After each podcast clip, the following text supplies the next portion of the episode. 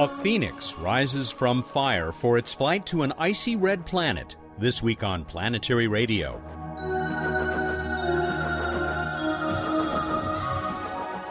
Hi, everyone. Welcome to Public Radio's travel show that takes you to the final frontier. I'm Matt Kaplan. This particular phoenix may head for Mars as soon as this week. With the countdown underway, we'll talk to Principal Investigator Peter Smith about what it will accomplish when it touches down much farther north than any previous Mars lander and digs down to a layer of ice. All the regulars check in this week with Emily Lakdawalla's Q&A just seconds away. Bruce Betts will tell us about the night sky and a very busy week in space history just before he gives away another stylish planetary radio t-shirt. With any luck, Phoenix will start its journey to Mars just before Space Shuttle Endeavour lifts off for the International Space Station on August 7. A crew of six under Commander Scott Kelly have planned an 11 day mission. It has been four and a half years since Endeavour's last passage into the void. The July 26 accident at Burt Rutan's Scaled Composites facility in California's Mojave Desert is still being investigated. The explosion that killed three workers reportedly took place as a propellant test was being conducted on Spaceship Two, the company's passenger carrying follow up to record breaking Spaceship One. Want to see how bad the Martian dust storm is? Watch the sun disappear in a series of images on Emily Lakdawalla's blog at planetary.org. Spirit and Opportunity are still doing fine. I'll be right back with Peter Smith of the Phoenix Mission.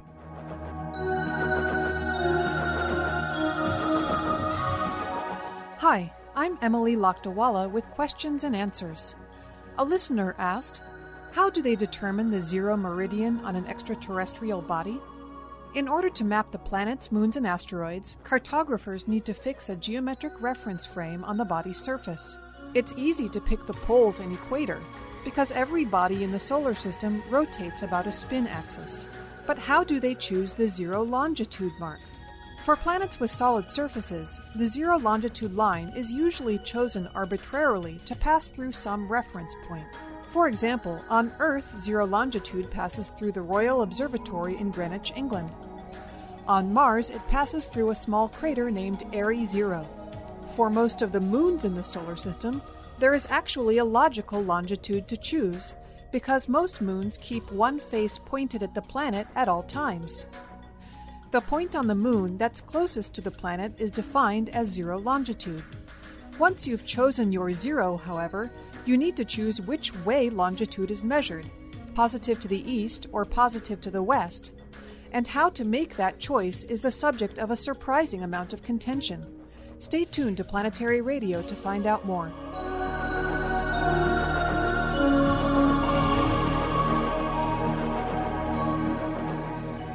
You might think that the head of a mission about to leave for Mars wouldn't have time to go on the radio.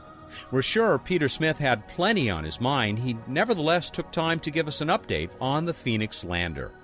Peter is the University of Arizona planetary scientist who serves as principal investigator for this aptly named voyage to the Red Planet.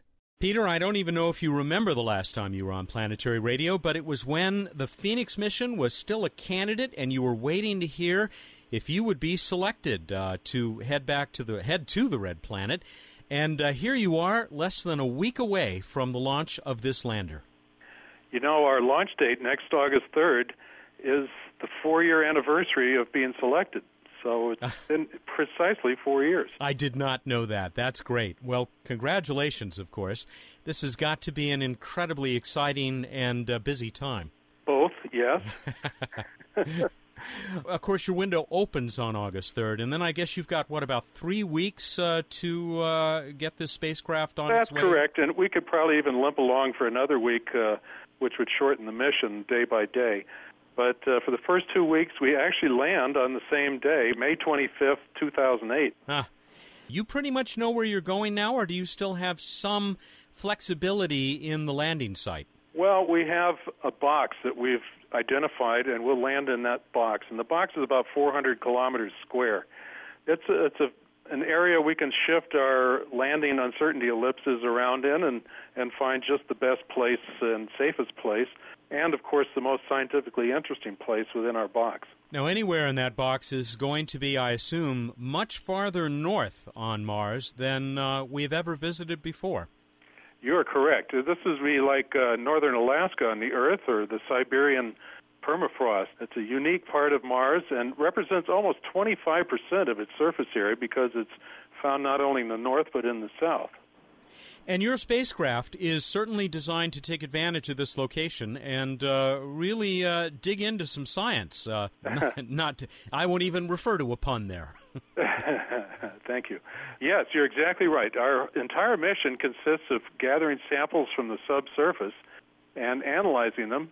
And eventually, we expect to dig down to an icy layer, and this has been discovered by the Odyssey orbiter and verified by other instruments on, um, I think it was MRO and uh, MGS. So we really have an opportunity to actually follow the water, which is NASA's motto. The nature of this mission, the fact that you will be so far north in itself, puts a, a sort of a, a, time limit on, on Phoenix that, well, for example, the rovers don't have. Uh, that's exactly correct. Uh, we have three months to do our primary science, and then probably another three or four months to to monitor the polar weather, which is bound to be exciting, uh, especially as winter starts to approach. We cannot last through the northern winter. It freezes our spacecraft down to a temperature below which it's capable of surviving. You know, as you look at the spacecraft, I would guess most people would agree with me that the most interesting physical feature about it is that robotic arm that's uh, going to allow you to dig down below the surface. And I have to tell you that, at least in, in Earth terms, it looks kind of spindly, but there I am thinking as a as an earthling. Well, if you had uh, your feet braced on rocks and were trying to pull that arm and keep it from moving, you couldn't stop it. Really? It's quite a strong and uh, dependable digging tool. Now, that doesn't mean it can go through solid ice at very cold temperatures. And we have an actual power tool on the end of the arm for gathering samples inside the hardest of the ice. And you've got a camera right out there on the end, too, right? We sure do, and we have one on the deck. And so it's kind of a camera controlled robotics. We get pictures back at the Earth, we do a 3D terrain model, and then we tell the uh, arm where to dig inside of that model. Talk about the other instruments that uh, Phoenix is carrying to the Red Planet. Yeah, we have the themes of fire and water. and uh, one instrument accepts uh, samples into its ovens. It has eight separate ovens, each used once and it heats the soil very slowly up to thousand degrees centigrade. And at those high temperatures, or on the process of getting to those high temperatures, you decompose all kinds of minerals that are formed through the action of water on soil. And so we can tell precisely what minerals have been formed and try and determine if that ice melted and created uh, those minerals. And so we're looking for clays and uh, carbonates and things of that nature. And then, um, as gases are cooked out of this material, and you might think of your oven at home, if you leave the oven on too high a temperature, you start to see smoke come out. And that's what happens with these materials. You can actually detect complex organic compounds uh, by the smoke coming out of those little ovens. And we analyze that smoke, and uh, we understand exactly what was in those ovens. You know, it occurred to me recently, uh, reading about this mission, which will be the first since Viking to make a, a soft landing uh, via retro rockets on the surface. I think you're also the first since those missions uh, 30 years ago that that will have sort of these little reaction chambers that you'll be able to dump these samples of Mars into. Oh yeah, that's right. And in fact, one the other type of sample chamber we have is when we actually add water we simulate what happens to the soil when the ice melts by adding water. Otherwise, we'd have to wait 50,000 years for that ice to melt or longer. And so we are going to look at uh, what goes into solution, and in particular the salts. You know, like the Great Salt Lake and the, the. You know, by looking at the the nature of the wet soil and looking at what happens when we cook the soils, we can tell if that ice has ever melted.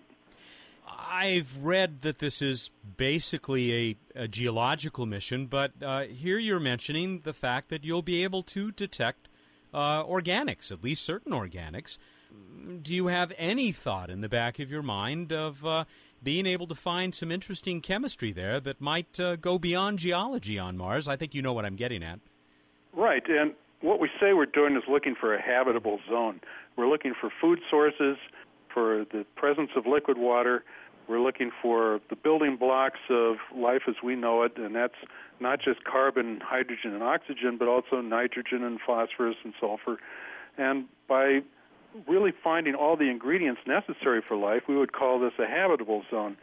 Now, what are the chances, without any previous indication from uh, remote sensing, that we would be lucky enough to land in some biological oasis on the northern plains? I think this is something that would have to be searched for. So we're just looking for the ingredients of life and, and the possibility that life could exist uh, somewhere in that region. That's Peter Smith, principal investigator for the Phoenix mission to the Martian Arctic. We'll hear more in a minute. This is Planetary Radio. I'm Robert Picardo. I traveled across the galaxy as the Doctor in Star Trek Voyager. Then I joined the Planetary Society to become part of the real adventure of space exploration. The Society fights for missions that unveil the secrets of the solar system. It searches for other intelligences in the universe, and it built the first solar sail. It also shares the wonder through this radio show, its website, and other exciting projects that reach around the globe. I'm proud to be part of this greatest of all voyages, and I hope you'll consider joining us. You can learn more about the Planetary Society at our website, planetary.org/radio, or by calling 1-800-9-WORLDS. Planetary Radio listeners who aren't yet members can join and receive a Planetary Radio t shirt. Our nearly 100,000 members receive the internationally acclaimed Planetary Report magazine. That's planetary.org/slash radio. The Planetary Society, exploring new worlds. Welcome back to Planetary Radio. I'm Matt Kaplan. Phoenix Mission Principal Investigator Peter Smith of the University of Arizona is our guest. His lander may already be in space as you hear this, headed for the frozen northern reaches of the red planet. How does Phoenix fit into the, the constellation of both orbiters and, well, the rovers that, uh, that we now have on Mars? Well, I'll tell you, we had a plan uh, starting 10 years ago to send first uh, an orbiter and a lander to Mars at every opportunity, and then that's every 26 months you can actually launch to Mars uh, for two opportunities, we did that. And then with the failures of Polar Lander and uh, the Mars Climate Orbiter, we kind of went back to another uh, less ambitious method, and that is having an orbiter and then a lander and an orbiter and a lander. And the idea is that the landers follow up on the discoveries of the orbiters. And Phoenix is a perfect example of that because we are following up on the discovery of ice in the northern plains by the Odyssey spacecraft. Hmm for those people who didn't hear that show that we did something like four years ago, where we talked about the, the genesis of the Phoenix uh, the Phoenix mission, uh, can you uh, talk a little bit about uh, why that name Phoenix is so appropriate for this lander?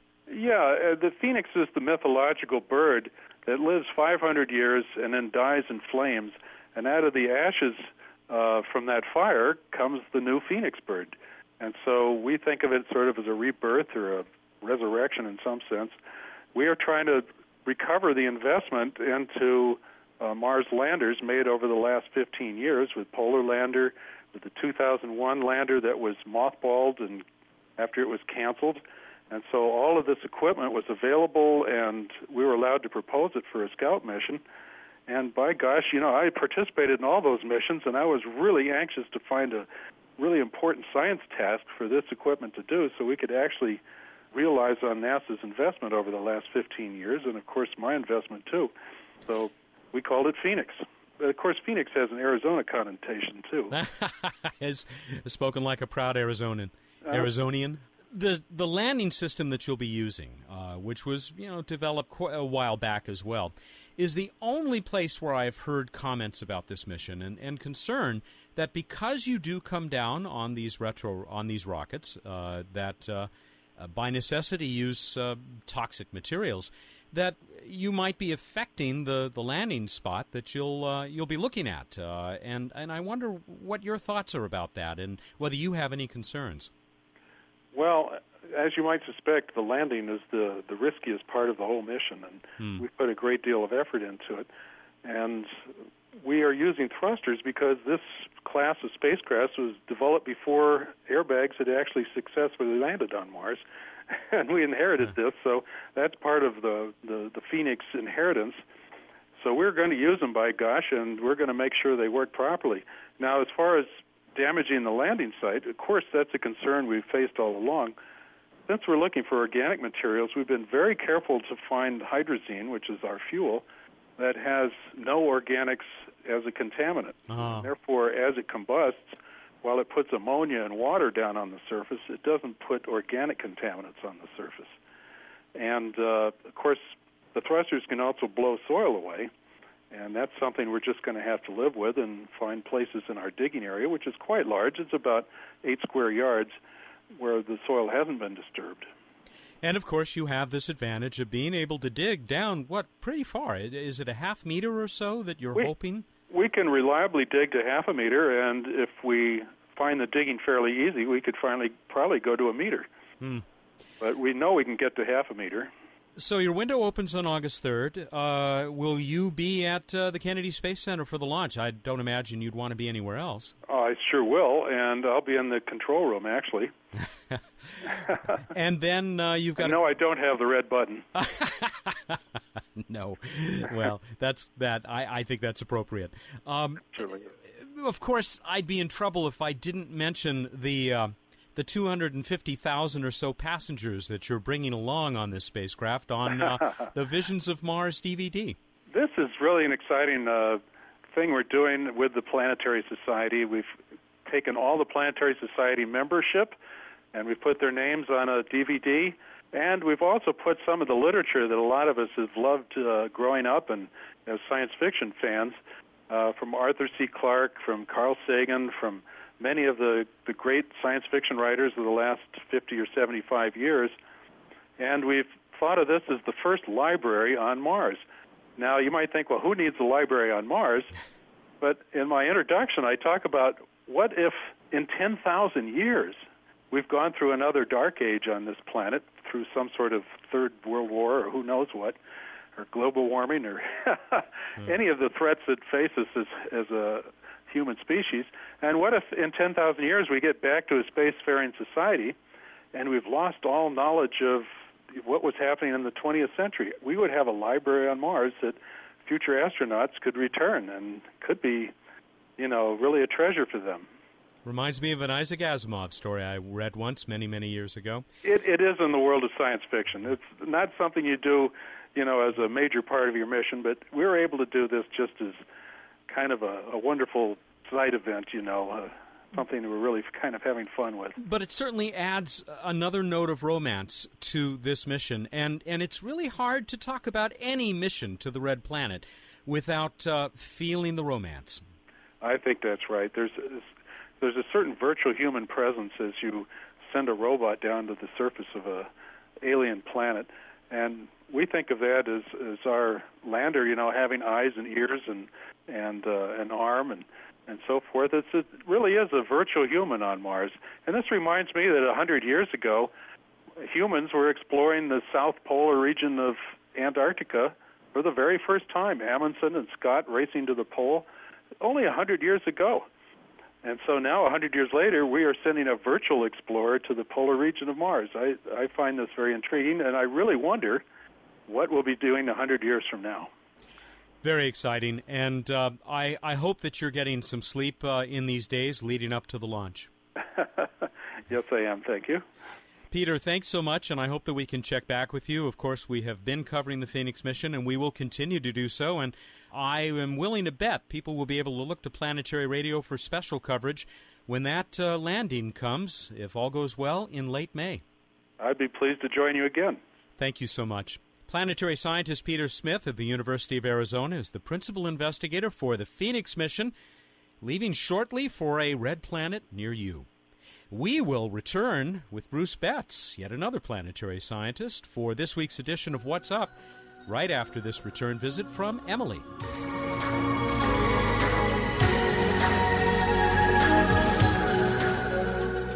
I'm Emily Lakdawalla back with Q&A.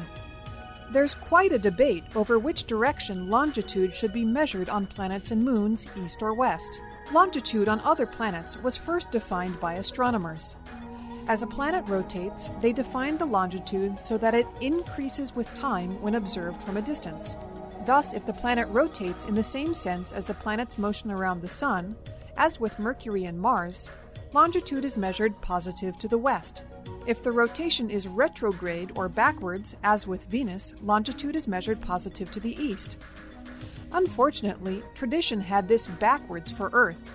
Longitudes on Earth are measured positive to the east, so that an astronomer observing Earth from a distance would see the longitude decrease with time as we rotate.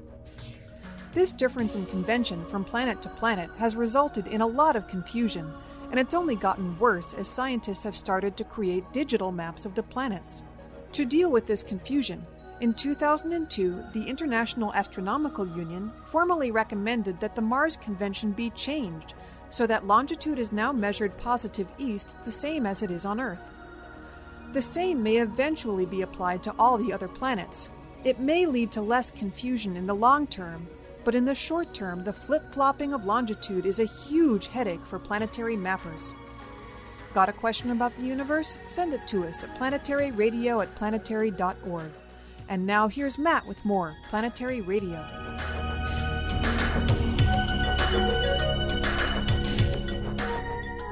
Time for What's Up with Bruce Betts, the Director of Projects for the Planetary Society, back to tell us more about the night sky and something really cool. Perseid meteor shower. Very, very cool this year. Perseids are traditionally the second most powerful shower. No, the mo- most meteors per minute on average of the year in a normal year when you don't have a, a freak shower. But it's good because, at least for us Northern Hemisphere people, it actually comes in the summertime. And it is peaking on August 13th, before I forget to mention that date. But it is kind of a slow peak usually, so you can get away with going out a few days before, a few days after. There's a new moon on the 12th. So it's going to be really, really dark sky. Oh, well, yeah. you know, unless you're in LA. But if you go somewhere dark, then uh, you'll hopefully see a lot. This is, you know, something like one a minute is what we're looking for here. And uh, That's good it's going to be better later in the evening. But if you go out after 10, midnight, something like that, then uh, the so-called radiant will be up and you'll you'll see more. I've heard that there are places, even on this planet, that become dark when the sun is facing the other side of the planet. Yeah, I've always wondered about that because I think physics would indicate it would. It sounds, well, yeah, but, you know, it'd be nice to have it backed up by reality, too. I know. I just thought that maybe I didn't understand something because it's always light here. Anyway, that's not important right now. I've, I hear some of our listeners are able to see, and even in a light sky. I mean, the Perseids really, if you're patient, hang out for a half hour, an hour, you you will see some. Uh, total lunar eclipse, August 27th or 28th, depending on where you are. Uh, visible from throughout most of Eastern Asia, Australia, and the Americas. Oh, yes. So count on freak clouds in Southern California. Uh, we'll remind you of that. In the meantime, check out the Perseids August 13th. While you're out there, of course, uh, well, Venus. Venus is still there if you look over just after sunset, but dropping, dropping, dropping uh, quickly. Uh, but Jupiter, Jupiter will be the lovely, bright star-like object there in the evening sky, hanging out in the south, moving towards the west over time. And if you look down below Jupiter, you will see Antares, red star in Scorpius, and in the middle of the night, you will check out uh, Mars, gradually moving up, looking kind of reddish as well. You do have a lot going on. I do, I do. But I have to note one thing in this week in space history because, you know, a great day in space exploration. Arr, arr, arr. That's right, the Is first it? driving of a vehicle on another body by people. Uh huh. So, uh, yeah, they fired up the lunar module on Apollo 15 uh, back in 1971. We had the Messenger spacecraft launched just three years ago, headed on its uh, journey to Mercury, and this is very exciting. January, mid January, we're finally going to see the half of Mercury we've never seen Yeah, with, with yeah. Uh, cameras. First of three flybys Yeah. of Mercury, I believe three. Mariner 10 I think you're right. three. Three flybys, and then they go into orbit, I believe, in 2011. Hmm. It's it's energetically really tough to get in there and uh, hang out with Mercury. God, Can we just count that as the random space fact? If you like. No, I'll give one because I didn't get to say random space fact. I'm awake now. Excellent. Speaking of getting awake, Hey, we can study people. You know, there are people that study asteroid collisions. That's look their at specialty? Families of asteroids. You know, and and they're counselors for these things too. But that's a little ahead of its time. Um, they collide asteroids. They typically whack into each other, or they can at up to you know thousands of miles per hour, kilometers per second.